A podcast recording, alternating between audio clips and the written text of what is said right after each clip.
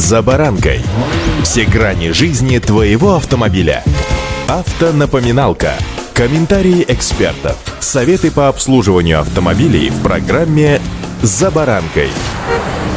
Многострадальный приказ Минздрава, утверждающий новый порядок медосвидетельствования водителя, проще говоря, получения водительской медицинской справки, который несколько раз откладывали, все-таки с 1 января вступает в силу. Согласно ему, кровь на специфический маркер будут брать у всех водителей. В результате стоимость справки вырастет в разы, а время на его получение растянется буквально на неделю. Но это, конечно, в том случае, если вступление в силу данного приказа вновь не перенесут или не утвердят новым приказом исправленный вариант порядка медосвидетельствования. С вами Забаранка Александр Карпов. Здравствуйте. Автомобильные факты. você. Напомню, что все началось еще в апреле 2019 года, когда Минздрав вывесил на общественное обсуждение новый порядок получения медицинской справки. В нем появилось обязательное требование на сдачу всеми водителями поголовно анализов мочи и крови в наркодиспансере. Мочу собирались брать на исследование на наличие психоактивных веществ, а вот кровь на определение карбогидрат дефицитного трансферина. Это специфический маркер, который показывает регулярную алкогольную нагрузку. Если человек каждый день выпивает до состояния опьянения, то анализ это покажет. Анализы стоят дорого. Первый порядка 3000 рублей, второй около 6. Кроме того, делаются они не быстро. Таким образом, стоимость справки для водителей увеличивается в разы, а срок, еще раз повторю, растягивается на неделю. Также в документе был прописан странный ограничительный порог по содержанию алкогольного маркера 1,2%. Но даже в инструкции к этому архидорогому анализу значение 1,2 прописано как нормальное с учетом погрешностей. Если бы медицинские справки начали выдавать строго по первоначальному варианту приказа, то все водители, за редким исключением, у нас в стране были бы подозреваемыми в алкоголизме,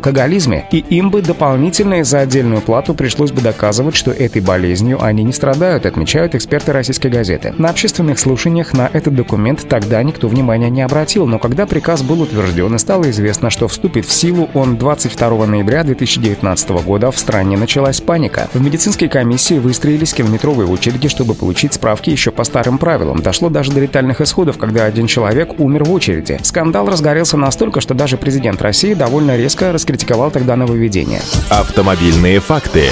Минздрав тогда выпустил новый приказ, отложив сроки вступления скандальных норм до 1 июля 2020 года. Буквально через месяц ведомство вынесло на общественное обсуждение проект нового порядка медосвидетельствования, в котором дорогие и длительные анализы надо было брать только у тех, у кого есть выраженные симптомы или состояние заболевания, являющегося противопоказанием к управлению транспортным средством. При этом название дорогостоящего теста алкогольного маркера из текста приказа ушло. Вместо него была прописана диагностика употребления алкоголя. То есть при выраженных симптомах врач сам выберет доступный ему способ диагностики. Не обязательно использовать только карбогидрат дефицитного трансферина, если в клинике, например, нет такого оборудования. Напомню, что эксперимент с водительскими медицинскими справками пока ни разу до добра не доводил. Когда для получения медицинской справки сделали обязательным посещение нарко- и психодиспансеров по месту жительства, последние тут же ввели обязательную платную электроэнцефалограмму для всех, хотя приказ Минздрава ее вообще не предусматривал. После многочисленных жалоб и скандалов Минздрав выпустил новый приказ, в котором обязательная электроэнцефалограмма предусматривалась только для тех, кто работает водителем. Однако психодиспансеры не торопились выполнять новый приказ, а жалобы продолжали сыпаться в Минздрав.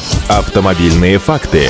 Сейчас ситуация на фоне получения медицинских справок пока вроде спокойная, но, кстати сказать, неопределенная. Внести в нее определенность можно, например, утвердив новый исправленный порядок медосвидетельствования, в котором нормальным водителям, не злоупотребляющим наркотиками или алкоголем, не придется проходить эту бессмысленную длительную, дорогую и долгую процедуру дополнительных анализов. Либо снова издать приказ о переносе срока вступления, раз новый порядок уже больше года по непонятным причинам никак не получается утвердить. Если этого не будет сделано в ближайшие дни, то ажиотажный спрос на медицинские справки вновь вернется. И перед Новым годом водители и кандидаты в водители вместо того, чтобы стоять в очередях за подарками для своих родных, будут стоять в очередях на бедосвидетельствование по старому пока еще действующему порядку. Удачи! За баранкой.